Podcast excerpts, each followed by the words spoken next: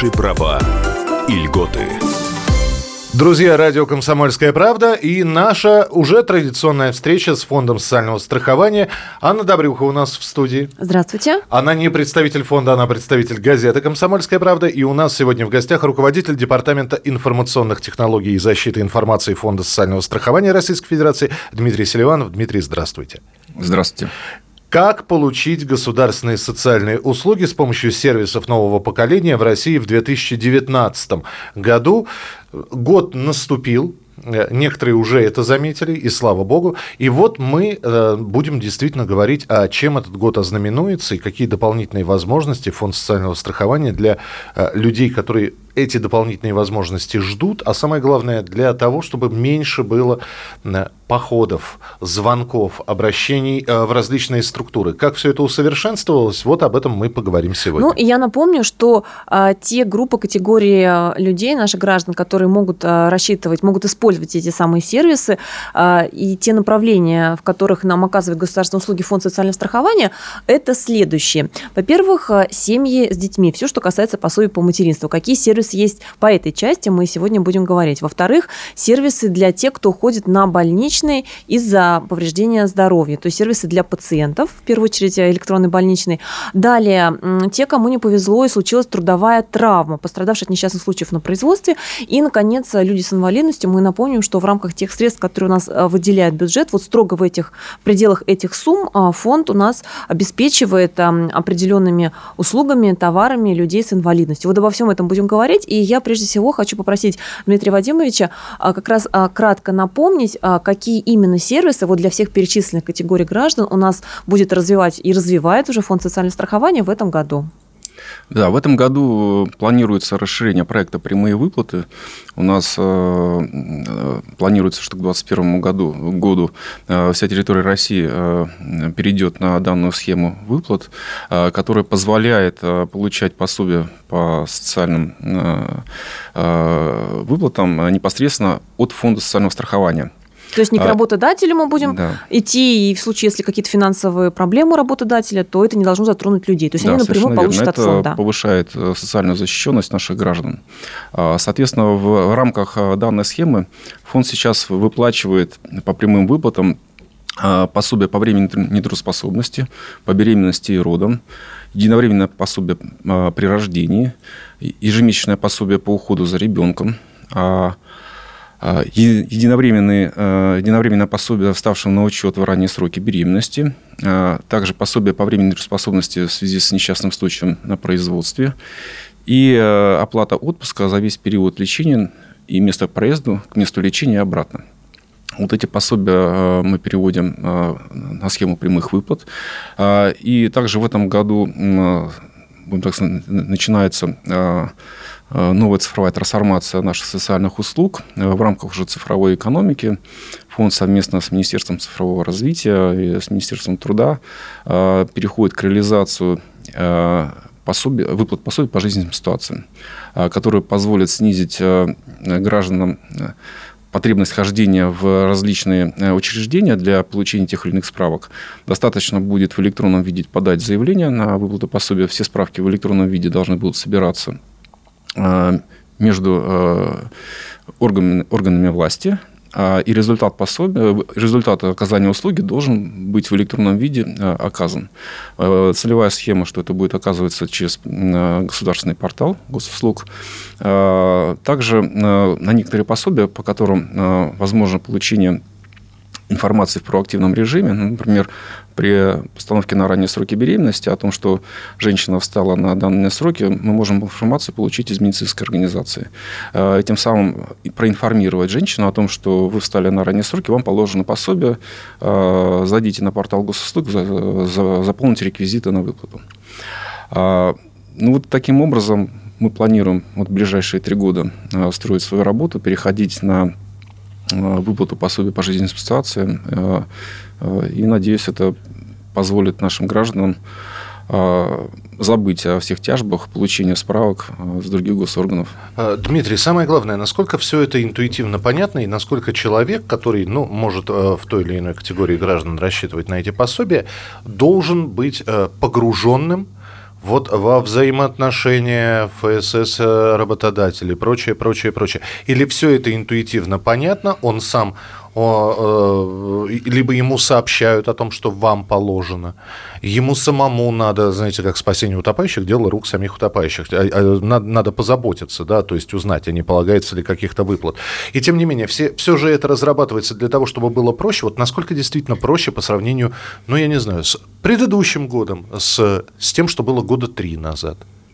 Ну да, вы правы, что количество социальных пособий ну, в стране очень большое. Я не буду называть точную цифру, но там порядка пятьсот – это федеральный уровень. Да? Если брать субъектовый, то, наверное, там еще больше будет.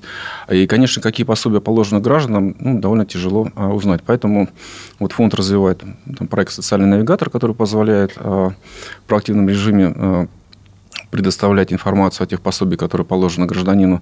Ну и также целевая модель, которая предусмотрена в рамках перехода вот на реализацию оплаты пособий по жизненным ситуациям, подразумевает, что государство само будет информировать гражданина о тех пособиях, которые ему положены. Ну, как я сказал, да, там женщина стала на ранние сроки беременности, информация пришла в виде смс-ки. Человек заболел, получил электронный больничный, закрыл его. Информация о всех статусах, о том, что больничный открыт, там, продлен, либо закрыт, она будет приходить человеку автоматически с подробным информированием о том, какие необходимо сделать шаги для того, чтобы получить пособие. Ну, целевая схема, что вот закрыл больничный, пришла смс-ка, опять зашел на госпортал, заполнил реквизиты на выплату, и деньги пришли на карточку. Вы упомянули, что, в частности, для женщин, для будущих мам будет применяться вот тот самый проактивный принцип, то есть, когда не сама женщина должна изначально быть в курсе о тех пособиях, которых она, может, никогда еще не получала, поскольку до сих пор не была беременна, а проактивный принцип означает, что ей все сообщат вот в связи с возникшей жизненной ситуацией. И в связи с этим хочется спросить, как раз для будущих мам один из таких моментов – это родовый сертификат, когда ей приходится получать некую бумагу, ходить, носить, и в хлопотах в связи с появлением ребенка пытаться не забыть, не потерять и так далее. По этой части предполагаются ли какие-то нововведения?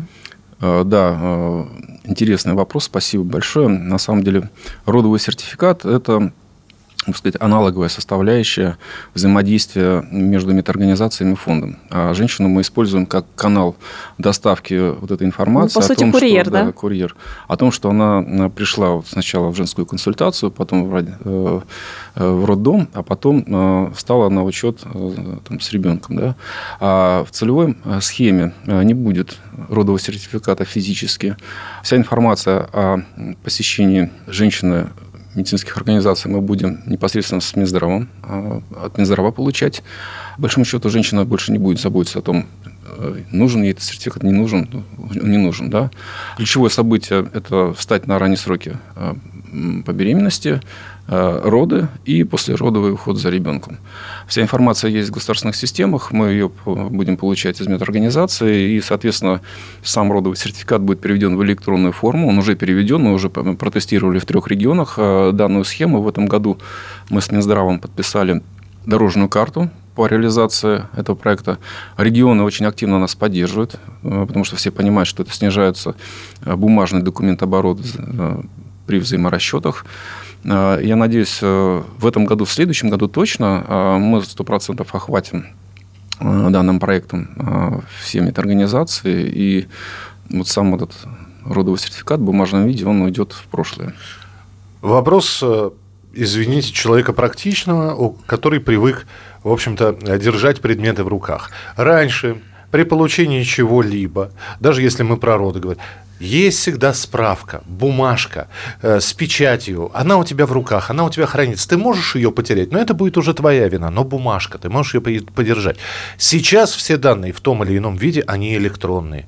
И э, вот мы говорим про тот же самый электронный больничный. Не нужна никакая бумажка, ничего не нужно держать в руках. Вот. Но всегда у человека таких консервативных взглядов возникает вопрос, а это не потеряется? Никакой вирус это не съест? Все вот эти вот данные по выплатам, А, а вдруг мою фамилию не записали, и прочее, прочее, прочее, а, а, хакеры взломают и так далее. Где это все хранится? Все хранится в государственной информационной системе. Все государственные информационные системы имеют высокий степень защиты. Непосредственно больничные листы хранятся у оператора данной системы. Это Фонд социального страхования. Информационная система называется «Единая интегрированная информационная система Соцстрах». Имеет самую высшую степень там, защиты. Само ядро системы не имеет выхода в интернет, да, и полностью изолировано, поэтому никакие хакеры, хакеры туда зайти не могут. Вся информация, которая отображается в личном кабинете, проходит многоуровневую степень, будем так сказать, фильтрации и защиты. И то, что отображается в личном кабинете, это уже, так сказать, ну, зеркало той информации, которая хранится в ядре. То есть реально отображается копия тех данных, которые хранятся в ядре системы. Это позволяет увеличить защиту информации, да, что в случае, если какие-то будут вопросы, то ядро системы не будет затронуто. Друзья, мы продолжим нашу программу через несколько минут. Как получить государственные социальные услуги с помощью сервисов нового поколения? Разговор будет продолжен. Оставайтесь с нами. Наши права и льготы. Программа подготовлена в рамках государственного контракта на оказание услуг, направленных на повышение информированности населения и экспертного сообщества о внедрении современных технологий и электронных сервисах Фонда социального страхования Российской Федерации. Наши права и льготы. Продолжается прямой эфир на радио «Комсомольская правда», который мы делаем с Фондом социального страхования. Я Михаил Антонов, Анна Добрюха, и у нас в гостях Дмитрий Селиванов, руководитель Департамента информационных технологий и защиты информации Фонда социального страхования.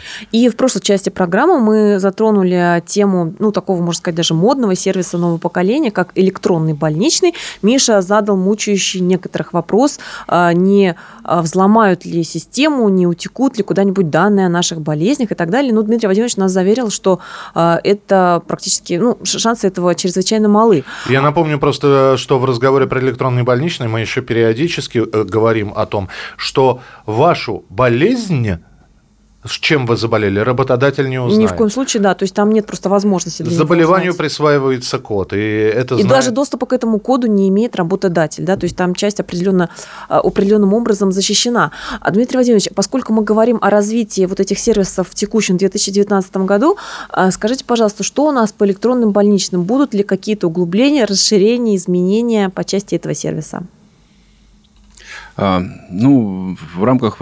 развитие. Хочу отметить, что там, месяц назад мы праздновали там, шестимиллионный больничный, а буквально там, на прошлой неделе мы уже выдали семимиллионный больничный. А динамика развития, вообще продвижения э, очень высока. На сегодняшний ну, момент конечно, темпы. Уже все регионы, там больше пятидесяти, все, все, все восемьдесят пять регионов, э, больше пятьдесят процентов больниц дают электронные больничные.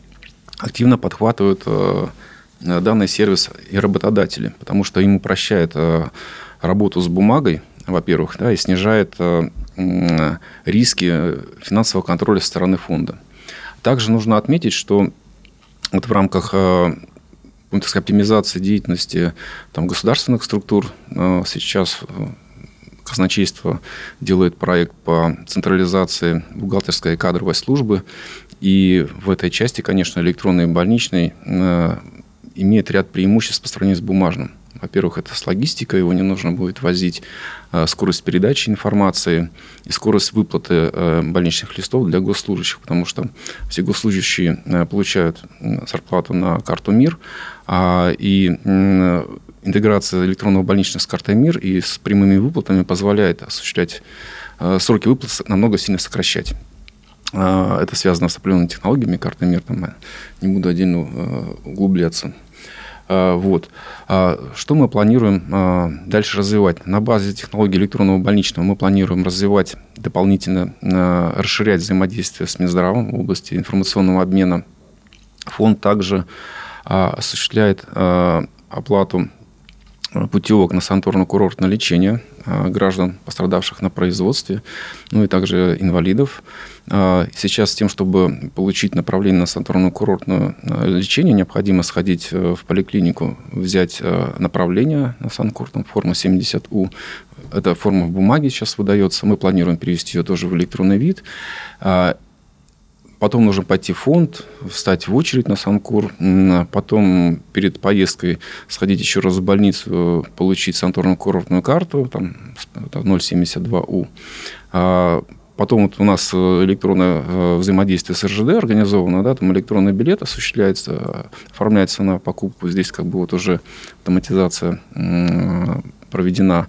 Дальше человек едет с бумагами в санаторно-курортное учреждение, проходит курс лечения, и по возвращении оттуда должен сходить в фонд, отдать корешок о том, что он прошел санаторно-курортное лечение, и также сходить в поликлинику, где он э, брал э, санаторно-курортную карту, также отдать корешок. То есть многократное посещение э, э, организаций, да, там, э, при переходе на электронное взаимодействие с Министерством здравоохранения э, мы сейчас э, проговариваем э, полностью э, вот, минимизацию э, посещения гражданина э, органов власти. То есть достаточно будет в электронном виде написать заявление на санаторно-курортное лечение. Э, да, все равно нужно будет сходить, конечно, в поликлинику, потому что э, врач должен осмотреть. Но э, само направление на санаторно-курортное лечение, справка семьдесят У и санаторно-курортная карта, мы планируем, что будет выдаваться в электронном виде. Э, гражданин в электронном виде получает информацию о том, что его очередь подошла на санкур, оформляет электронный железнодорожный билет, едет с паспортом фактически к месту лечения. Все электронные документы из государственного облака доставляются по месту регистрации его на санаторно-курортном лечении. И после его завершения ему не надо никуда ехать, потому что данные о том, что он прошел лечение, автоматически будут доставлены до адресатов этой информации. Скажите, пожалуйста, по поводу Минздрава. Мы знаем, что электронный а, талон на проезд вот с эр жэ дэ, у вас уже этот проект развивается по полной программе, да, в прошлом году еще запущен. А что касается вот этих вот справок, которые из поликлиники, из санатория и так далее, вот та, там вообще примерно когда? Какие-то пилотные проекты уже сейчас начнутся или что там по срокам? Да, в рамках развитие информационного взаимодействия с Министерством здравоохранения. Сейчас активная работа идет в этом плане. Нужно, конечно, там наших смежников из Министерства здравоохранения там, благодарить. Мы сейчас активно интегрируемся с цифровым контуром здравоохранения. У них свой проект идет по цифровизации, который позволяет нам получать преимущество как раз этого электронного взаимодействия. И, конечно, мы планируем не разрабатывать новую технологию ни в коем разе. Технология разрабатывается внутри Министерства здравоохранения. Мы только используем преимущество этой технологии. Документы переходят в электронный вид. Уже на сегодняшний момент я точно знаю, что вот Минздрав совместно вместе с медико-социальной экспертизой разработали форму электронную по передаче сведений о медико-социальной экспертизе, там, СЭД, да, это справка ноль восемьдесят восемь У, которая направляется из медицинской организации в бюро эм эф цэ для проведения экспертизы инвалидности. Это тоже сокращает необходимость хождения людей, которые инвалиды, да, там, по, по, по организациям.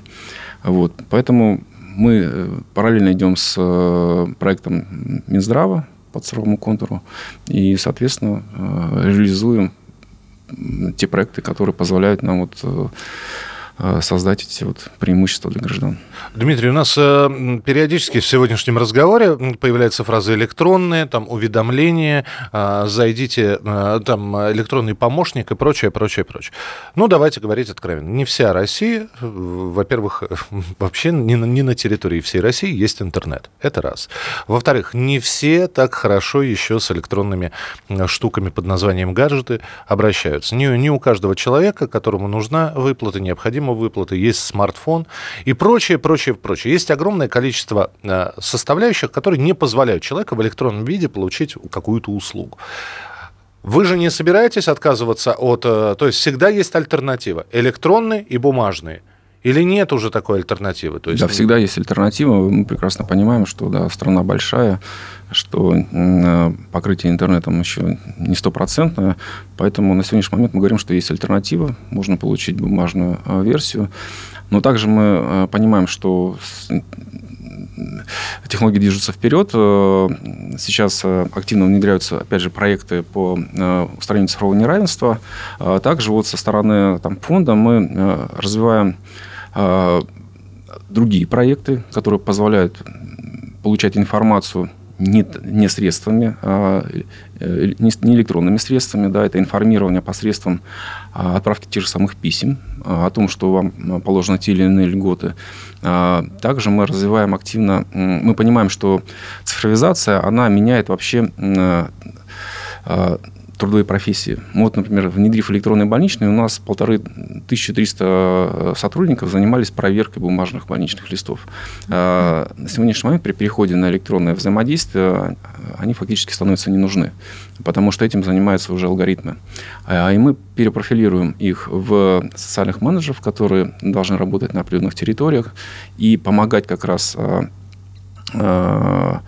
гражданам получать информацию о социальных услугах.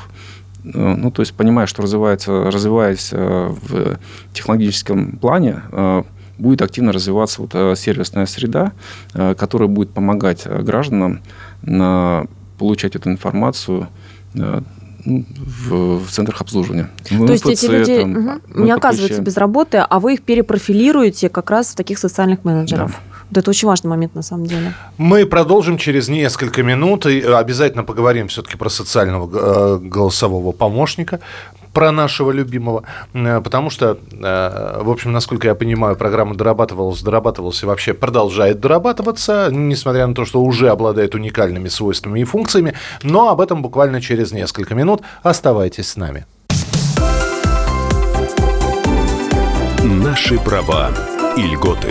Программа подготовлена в рамках государственного контракта на оказание услуг, направленных на повышение информированности населения и экспертного сообщества о внедрении современных технологий и электронных сервисах Фонда социального страхования Российской Федерации.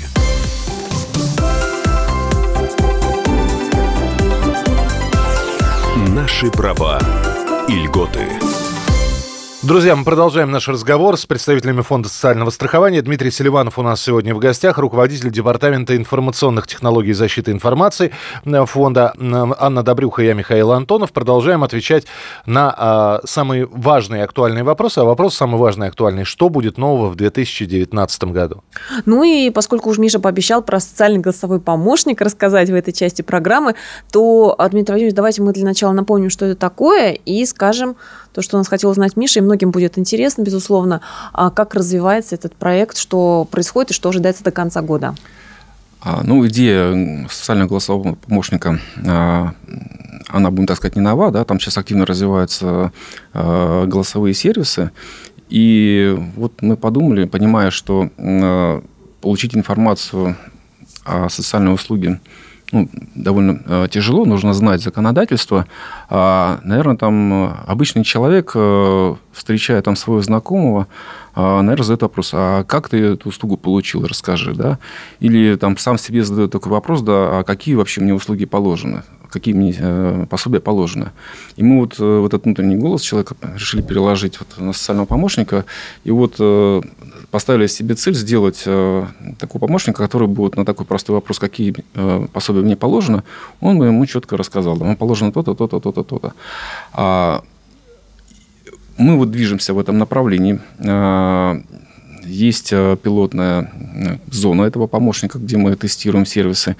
Пока э, этот помощник доступен в сервисе Алиса, Яндекса, но мы на сегодняшний момент... Э, пришли к тому, что все-таки нужно создавать свою систему, систему распознавания речи, потому что есть ограничения по передаче информации, это, например, о геопозиционировании в саму Алису. Поэтому в ближайшее время, в этом году у нас планы перевести голосового помощника Катюшу, как мы в прошлый раз выбрали название, в наш сервис «Социальный навигатор», интегрировать с геоинформационными сервисами, с личным кабинетом фонда, с тем, чтобы на вопрос, какие сервисы мне положены, помощник сказал, что вам там положено там, больничный оплатить, либо вам уже оплачен больничный. Если получатель услуг является инвалидом, то он бы рассказал, какие технические средства реабилитации, какие услуги от фонда положено инвалиду с тем, чтобы он их мог получить. Ну и также в перспективе планируем сделать возможность голосового заказа данных услуг. Да, там, закажи мне санаторно-курортное лечение. Там, я хочу поехать туда-то. Ну, в общем, такие планы, они пока такие громоздкие. Грандиозные даже. В этом году, да, у нас угу. задача – это интеграция с личным кабинетом, чтобы он научился проговаривать данные из личного кабинета. Ну, на перспективу ставим там... Ну, в общем, Катюша растет и набирается опыта. Да, мы ее обучаем, так... мы ее обучаем. Отлично. Тут, кстати, нужно сказать, что э, в подбор имени для этого сервиса немалый вклад, очевидно, внесли слушатели радиостанции «Комсомольская правда» и посетители нашего сайта, поскольку в прошлом году мы как раз объявляли конкурс, да, Миша, в нашей программе? Да, да, да, и Катюшу называли сразу несколько человек, так что считайте, что это ваш голос был решающим. Здорово. И еще мы упоминали в начале программы, что сервисы предназначены для такой группы людей, как пострадавшие от трудовых травм, от несчастных случаев на производстве, и люди, которые получили инвалидность по так называемым общим причинам, вследствие заболеваний, с детства и так далее. Дмитрий Вадимович, упоминалось, что будет, появится такой сервис, как электронный каталог технических средств реабилитации, то есть протезов, кресел-колясок, средств ежедневного ухода и так далее. Он действительно появится? Ведутся там разработки? На какой стадии этот проект? Он уже появился, он доступен на портале фонда. Можно зайти на портал фонда и увидеть ссылку на каталог ТСР. Сейчас он, как, может быть, многие сервисы фонда, находится в пилотном, в пилотном да, таком тестировании. Да, тестирование. Почему? Мы сейчас налаживаем взаимодействие с поставщиками. Там можно посмотреть на количество уже загруженных данных от поставщиков. Сейчас каталог уже позволяет просматривать подробную информацию о тех, о тех технических средствах реабилитации, которые загружены в этот каталог, и посмотреть технические характеристики данных технических средств реабилитации. Какие перспективы? А, ну, раскрою секрет, мы делаем сейчас социальный маркетплейс, который позволит подключиться а, а, торговым сетям к данному каталогу с тем, чтобы можно было а, а, тем, товарные а, позиции, которые у них есть, а, да, там, связать с нашим каталогом, а, тем самым а, подключиться к схеме цифровой компенсации. На сегодняшний момент фонд имеет две возможности по поставке технических средств реабилитации лиц, пострадавших на производстве, и инвалидов. Это написать заявку на получение технического средства реабилитации. Фонд проводит торги, и уже по результатам торгов определяется победитель, поставщик, и он поставляет это техническое средство реабилитации. Это занимает определенное время. Второй вариант – человек может сам пойти купить себе техническое средство реабилитации, которое ему положено, и фонд ему компенсирует по последним торгам сумму за данное техническое средство реабилитации. Так вот, компенсация сейчас занимает там продолжительное время. Человек должен взять счет, чек с аптеки, пойти в фонд, написать заявление на компенсацию, потом фонд в течение шестьдесят дней производит проверку валидности этой операции, что это техническое средство ему положено гражданину, и только потом компенсирует. Опять же, да, из жизни ситуация. Сейчас вы приходите в любой магазин, смотрите на телевизор, есть две цены, заплати сразу, либо там в десять раз меньше, и к тебе придет кредитный менеджер и прямо на месте оформит кредит. Почему банки это могут делать, а фонд не может? И, соответственно, мы вот сейчас запускаем этот социальный маркетплейс, который позволит гражданину просто прийти в точку продажи, увидеть техническое средство реабилитации, которое ему положено. Продавец за счет интеграции с базами данных фонда проверит, что данный гражданин является получателем технического средства реабилитации, что оно ему положено, и сообщит сумму компенсации, которую фонд может осуществить. Гражданин платит сто процентов за техническое средство реабилитации, оформляется электронное заявление, оно отправляется в фонд со всеми документами по сделке.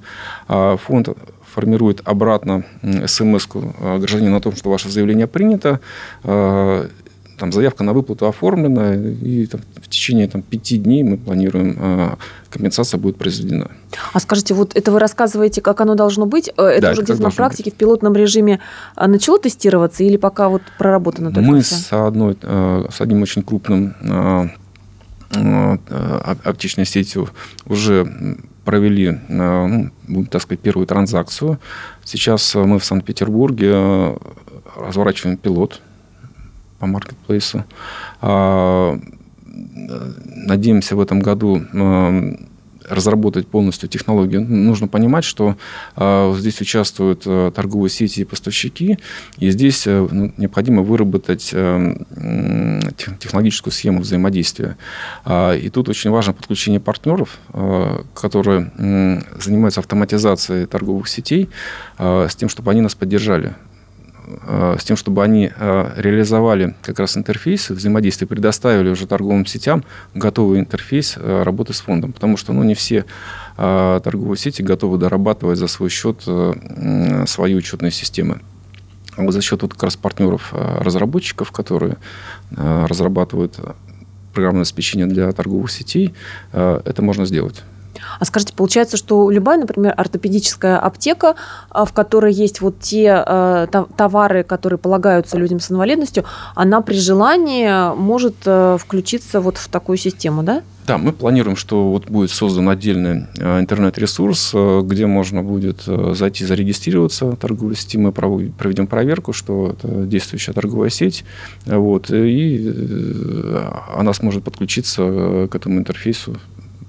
Прямо а человек, который приходит вот в такую аптеку, вы сказали, что э, должен будет, э, ну, а, то есть аптека смотрит, действительно ли он является получателем вот такой государственной услуги, да, в, а вот вопрос, что должен будет предъявить, ну, нужно ли будет помимо паспорта какие-то еще дополнительные документы, или это все загружено, только паспорт достаточно только и все? Паспорт.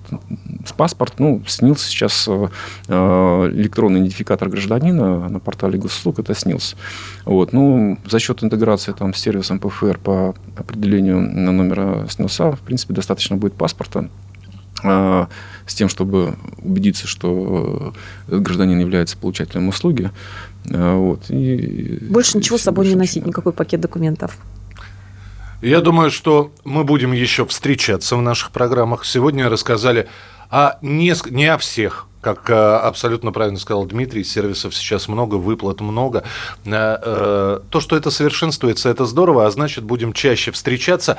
В эфире у нас был руководитель Департамента информационных технологий и защиты информации Фонда социального страхования Дмитрий Селиванов, Анна Добрюха и я, Михаил Антонов.